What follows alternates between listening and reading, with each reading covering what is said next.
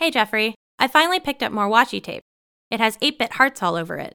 Oh, that sounds neat, Liz. Can I have some to put over my webcam? My last piece has been sticking quite as well after I temporarily removed it when we video chatted to plan this episode. Sure. And for all of our listeners who might be wondering why we put washi tape over our webcams, this is the episode of Loose Leaf Security for you. We'll cover how to cover your webcam Ugh. and discuss how both malware and better intended software could turn your webcam on unexpectedly.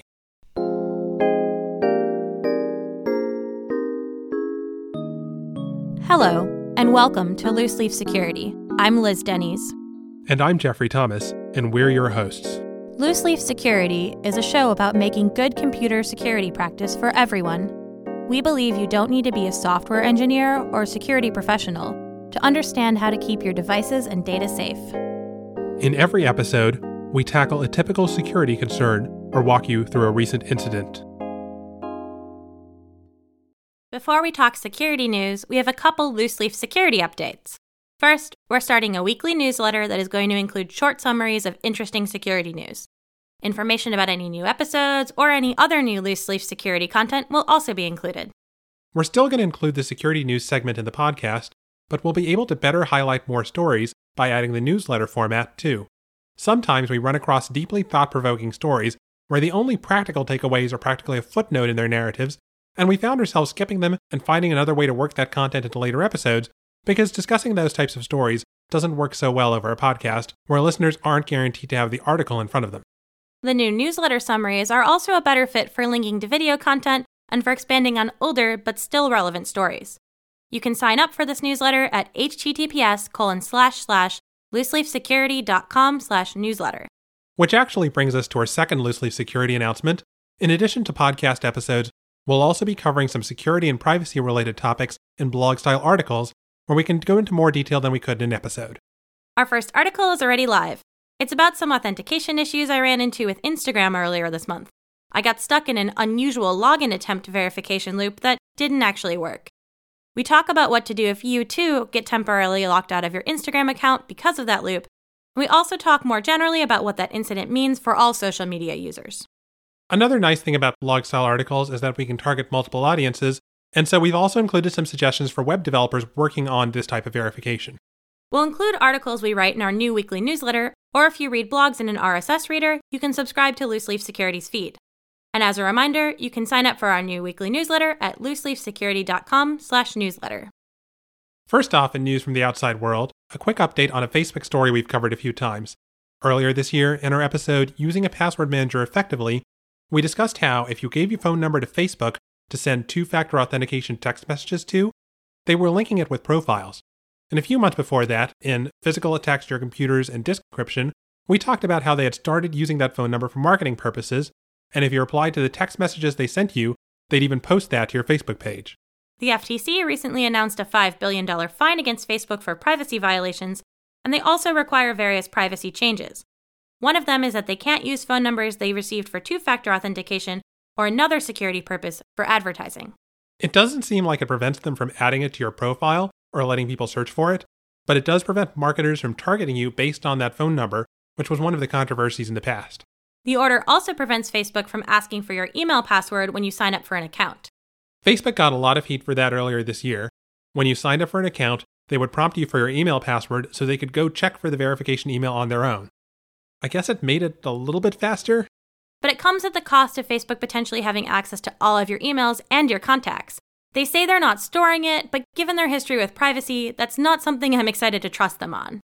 They did stop doing that on their own after the outcry, so it's not clear that the FTC's order will accomplish much. Also, Facebook still tries to access your email to, quote, reset your password immediately if you use one of the providers they can connect to over the OAuth protocol, namely Gmail, Hotmail, and Yahoo. And while this doesn't give Facebook your email password, it still gives Facebook much more access than they need. Since Facebook only needs to access some information from a single specific email, and you can do that verification manually in under a minute, granting them access to all your email is an unnecessary risk. I wouldn't be surprised if Facebook is asking for this kind of access because many users are comfortable giving third party access to other services in other contexts, like giving budgeting software access to their bank transactions. Well, while the protocol setup is similar, there is a big difference with giving Facebook access to all your emails and giving your budgeting software access to your bank transactions. At its core, you do want your budgeting software to see all of those transactions, but you don't really want Facebook to see all of your emails, just maybe that one to verify it's you. Right. It's really important to think about the scope of what specific thing you're trying to accomplish and compare that with the scope of access you're giving when linking accounts like this. And if the scope of access is larger than necessary, that's a red flag. Also, if a service is offering to replace something that isn't actually inconvenient in the first place with a purportedly more convenient alternative, you should be skeptical of why they're offering to do this. In this case, you're probably already logged into your email somewhere, so it's not likely that it's actually even faster for you to connect it to Facebook than to just recover your account by clicking the link in the email yourself. Google's security research division, Project Zero, recently disclosed several security bugs in Apple's iMessage. These can do everything from crashing your iPhone's home screen to actually sending files back to whoever's texting you, and could be triggered just by people sending you messages. They've been fixed in the latest iOS updates, so if you haven't updated your phone, it's a really, really good idea to do that as soon as possible. One of the researchers, Natalie Silvanovich, had previously discovered a pretty nasty attack against the visual voicemail feature, which did get disclosed via Project Zero's policies before Apple managed to put out an update for it. She's been taking a broad look at the fully remote attack surface of the iPhone and iPad and has a good post about it in Project Zero's blog, which we'll link to in the show notes. One neat thing that Apple announced recently is that they're distributing special iPhones to security researchers that give them easy access to all of the components of iOS, so that researchers don't have to first find a good way to reverse engineer their way onto the system's internals just to see what's there at the next level. Historically, Apple has been very good at security design, but because they're closed source, unlike Android, it's a lot harder to say, let me see what sorts of messages the texting app is going to crash on. Ironically, it might be Apple's good security design that has led to this problem, it's hard to find a jailbreak or similar exploit for new versions of iOS, so you can't immediately say, let me apply my regular reverse engineering tools to the new versions of these built in apps. I think that's been a good decision on the whole, and iOS has had a pretty good security track records over the years, but these recent vulnerabilities genuinely aren't great. Apple also announced some great changes to their bug bounty, the amount they pay researchers who find vulnerabilities in their software and disclose it to Apple. Bounties are intended to both incentivize research and compete with the black market for software vulnerabilities. The new bounty goes up to a million dollars for finding an automated attack that gains persistent control of an iPhone even after it's rebooted. And the bounty program now covers macOS as well, which was notably missing before. A quick update for Android users the Firefox mobile app now supports the U2F standard for second factor authentication. We've mentioned several times how U2F is the strongest form of two factor authentication generally available for websites, our episode, Two Factor Authentication and Account Recovery, covers why in more detail. Not only is it the strongest form of two factor, in a sense, it's the easiest. You just tap a button instead of copying a code from somewhere. Firefox for Android supports not just physical U2F devices you can connect over USB, Bluetooth, or NFC, it also supports the fingerprint scanners on several newer Android devices. They've got a blog post with the details, which we'll link in the show notes. We'll get to today's main segment after a quick break.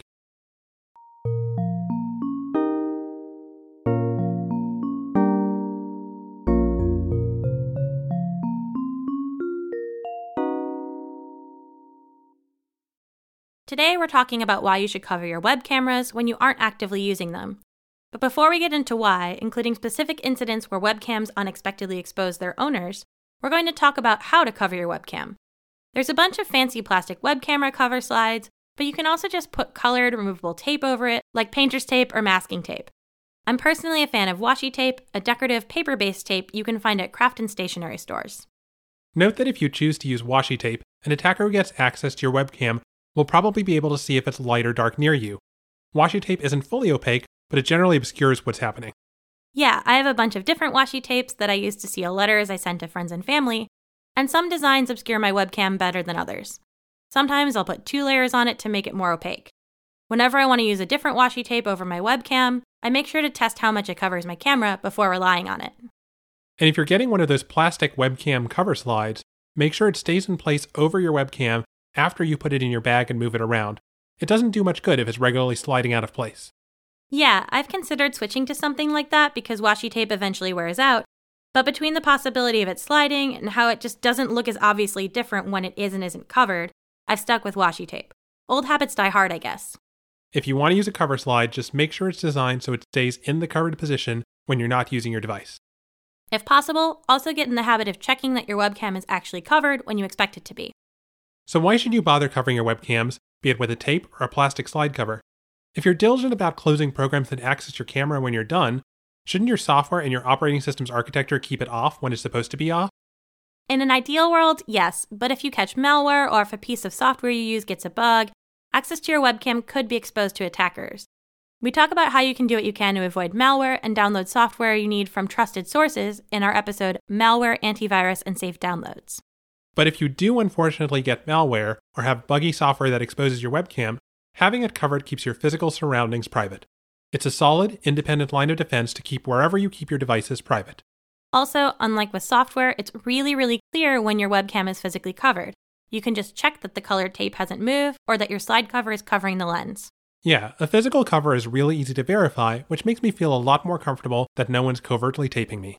Which actually brings us to the first way attackers try to extort people who don't tape their webcams a confidence scam where the attacker sends a blackmail email asking for money in exchange for deleting videos they claim to have from your webcam.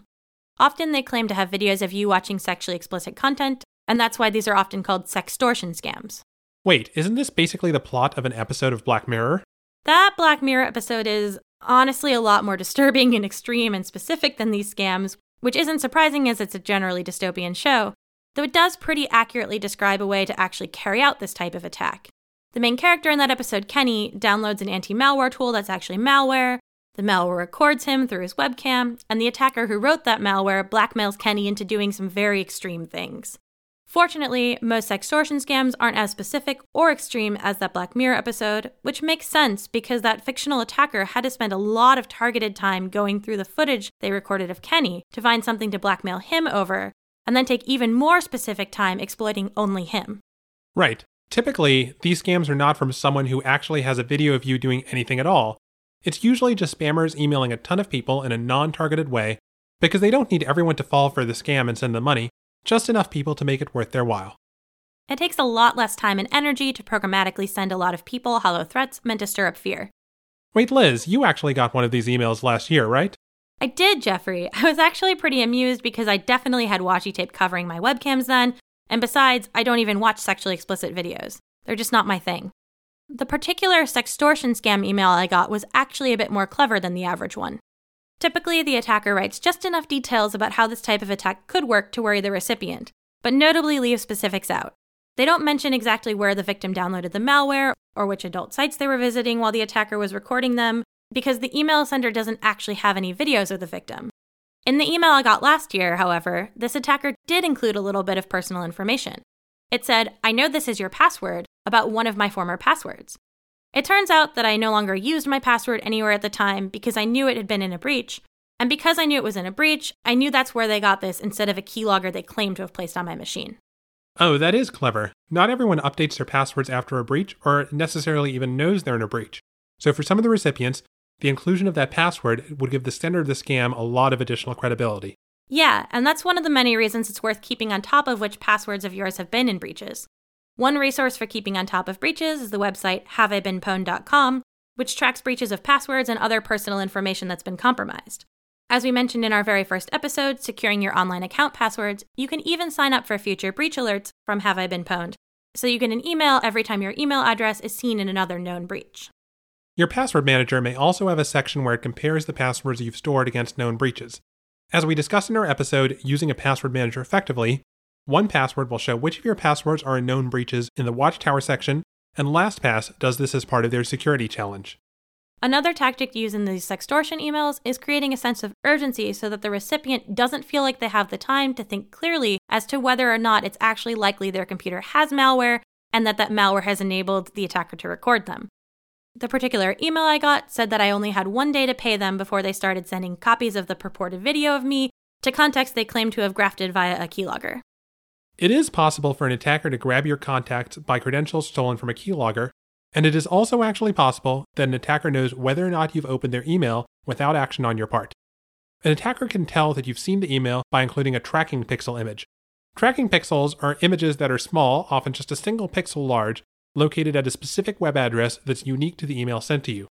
Since most email clients automatically load all images in the email when you view that email, most email clients will request the tracking pixel image from the website that hosts it, and that host can record that it's been requested.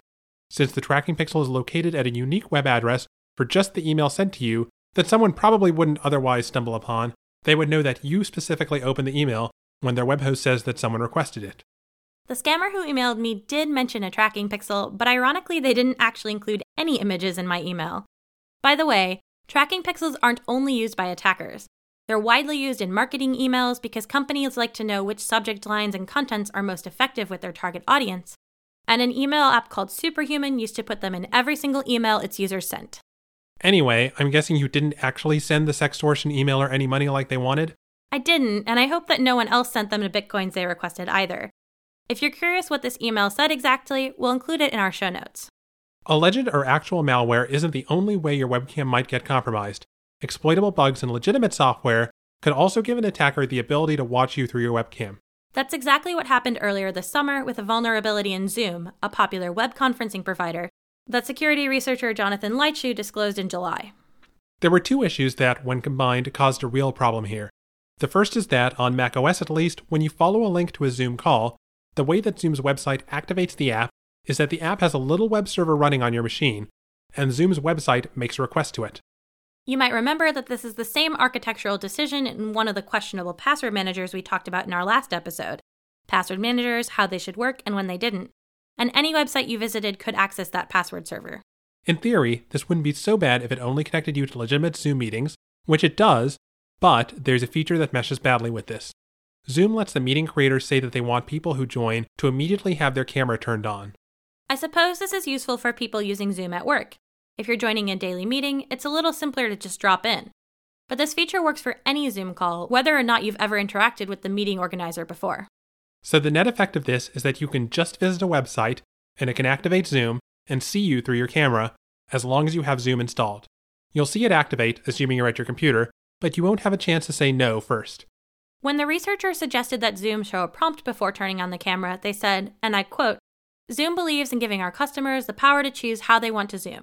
This includes whether they want a seamless experience in joining a meeting with microphone and video automatically enabled, or if they want to manually enable these input devices after joining a meeting.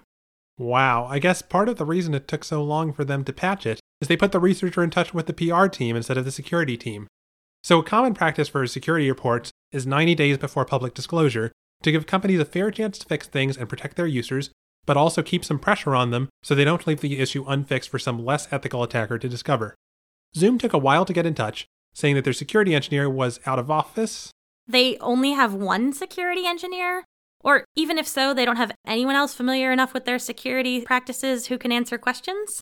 Yeah, the timeline isn't great, and they ended up applying only the initial workaround that the researcher suggested, and by the time of the 90 day mark, it turned out the workaround was incomplete. So I guess a lot of people uninstalled it in a hurry? Yes, but it turns out uninstalling it doesn't actually work. The little web server stays running, and one of the features of that server is that it can reinstall Zoom on command. Wow, so an attacker can have their website access this server, which will cause Zoom to get reinstalled, and then immediately pop you into a meeting with your camera turned on.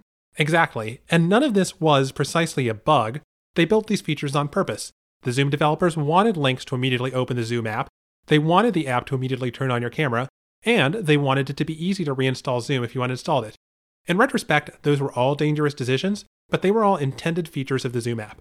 Yeah, it's one thing to say you should keep your computer safe from malware or you should run antivirus or whatever. And to be clear, there are worthwhile steps to keep yourself safe. We do have a whole episode called Malware, Antivirus, and Safe Downloads, after all. But this is the software intended to download. These are all features of the genuine Zoom app. So, this issue actually completely changed how I thought about the purpose of webcam covers. I've had one for a while because why not?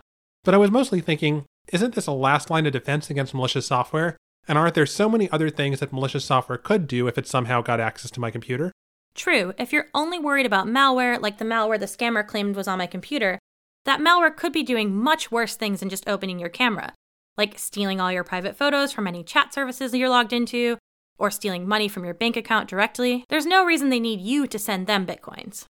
But this isn't malware at all, and that makes it a much more realistic attack. Zoom isn't malicious or backdoored, it's real software that people genuinely want to have installed so they can video conference with their coworkers or friends. It just had these bugs. Zoom isn't going to have functionality to steal money from your bank account. It's pretty unlikely that someone can send you a malicious Zoom link that goes and uses something built into Zoom to transfer money into their account without your knowing. Worst case, they can sign you up for a more expensive Zoom plan. But the whole point of Zoom is to connect your camera to other people. So, this simple physical defense of sticking some tape on your webcam does actually help in a very practical way. Zoom said is a shinier feature for our users if we just turn on the camera automatically, but this way you're guaranteed that you have to do something physical to open the camera. Oh, that reminds me of the hardware microphone switch on recent Macs. There's a physical disconnection when your lid is closed. So if someone finds a way to trigger your Mac to remotely wake up and join a call, it still can't record any audio. Yeah, that's a great design, and that brings up a great point. You would have still been connected to audio, even if whoever was calling you via Zoom couldn't see you. So the camera cover still isn't a complete defense. It's still worth researching what sorts of features an app has and whether you really want them or not. But it's a very practical belt and suspenders approach, or what security folks call defense in depth. If one of the defenses fail, you're not going to get caught with your pants down. Maybe literally in this case. So, for macOS Zoom users, is there anything you still need to do? Well, they've patched the issue, and more importantly, Apple pushed a behind the scenes software update to disable the Zoom sleeper agent that would automatically reinstall it. So, as long as you're staying up to date with software updates, there's nothing else you specifically need to do right now besides covering your camera. Let's take a look at one more case about webcams and privacy. In fall 2009, the school district of Lower Merion, Pennsylvania, a suburb of Philadelphia, issued MacBooks to all its high school students. Those laptops had theft tracking software installed, and one of the things this theft tracking software did was take photos every few minutes so the school district could try to tell where a misplaced laptop was. Did the students know that the laptop was taking pictures? No, and worse than that, the theft tracking software prevented normal use of the webcam, so students thought that the webcam had been disabled entirely. What about the green light? Shouldn't it be impossible to turn on a Mac camera without the light turning on? Yeah, that is one of the practical safety features on the Mac, and a few students did notice the green light flicker on and off, but they didn't get an answer from school officials about what was happening. So, what happened with the photos?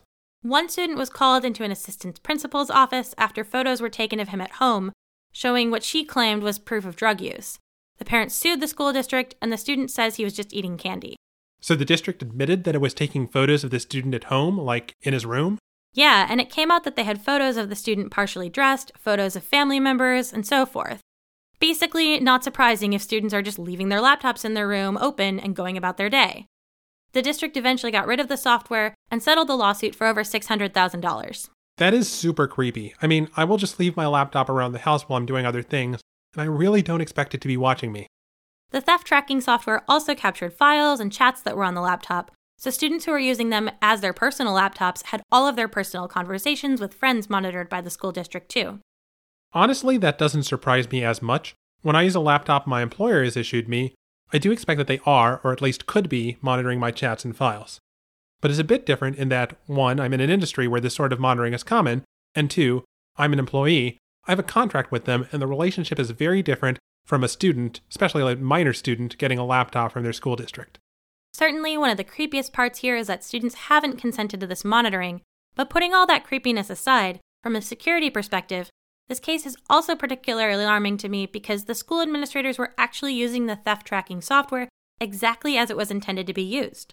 While I don't feel like students should need to physically cover the webcams on their school issued computers, so school officials they should be able to trust don't spy on them, this case is a good reminder that any device where you aren't the sole owner is intrinsically compromised. Yeah, I mean, my employer tells me that they're monitoring what I do and that they need it for regulatory reasons, and they basically make it clear to me that they are the admin of the laptop and I'm not. The school district actually said that they avoided telling students that they were being monitored on the grounds that it would have made theft tracking harder. I don't really buy that argument, though. I think they were just scared of pushback. Yeah, so some employers require their employees to install software that gives them even more control over their employees' personal devices in exchange for the ability to access work accounts without carrying a second work only device. But they make it clear to employees what sort of access they have, and it's very rare for them to want photos.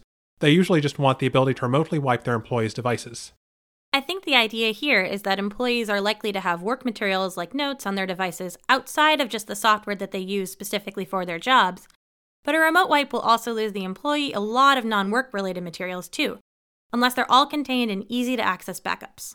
But it's also really hard to guarantee that you have a backup of everything that's yours on a device you share with your employer without backing up everything, including your employer's property. Right, and also if you grant your employer that level of access to your devices, they'd have the ability to install a lot of other types of software too, including spyware, and you might not even notice they installed it. Your employer probably wouldn't intentionally do that. They're much more likely to install monitoring software so that they know the sensitive information for your work isn't leaving your hands. But it only takes one employee with bad intentions who works with the employee device control software to install something that spies on you. So, personally, if an employer wanted to have access to wipe my phone or monitor my activity, I'd try as hard as I could to get them to give me a work only device that they could have full ownership over. That way, I retain full control over my personal device.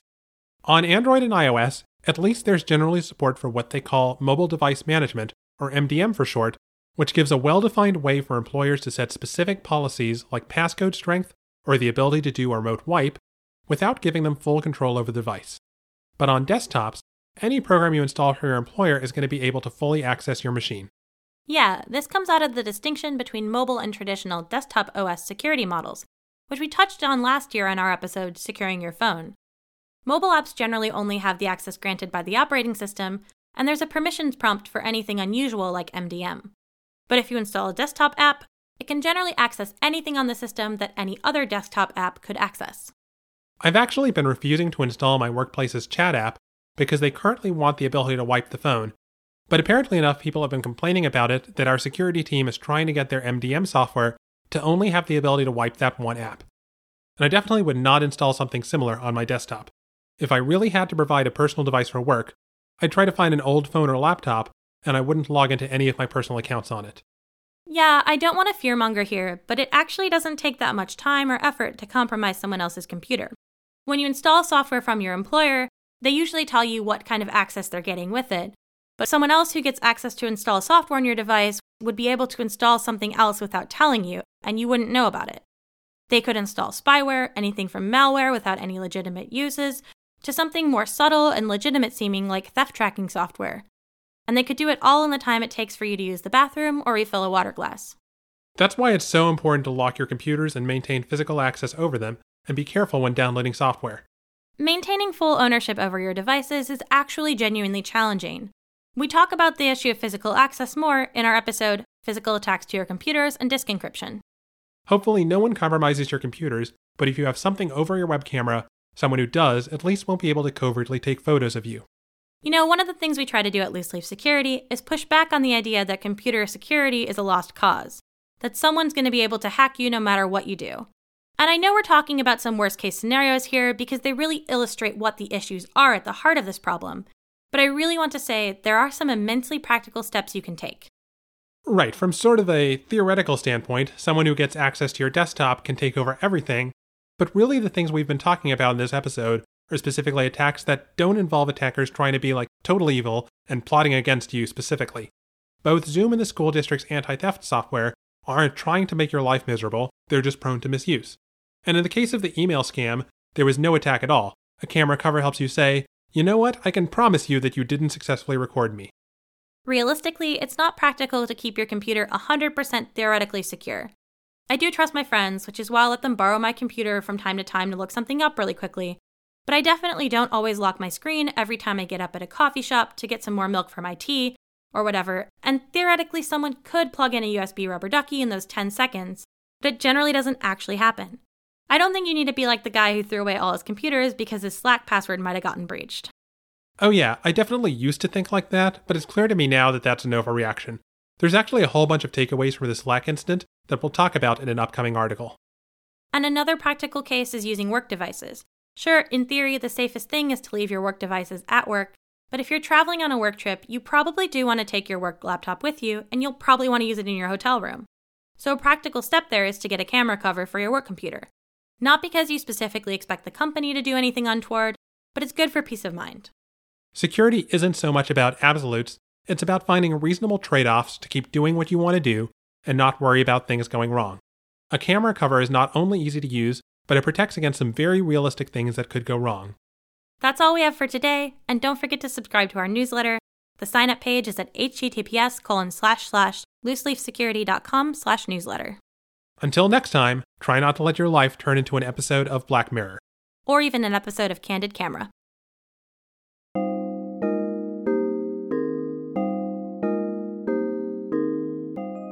Loose Leaf Security is produced by me, Liz Denys.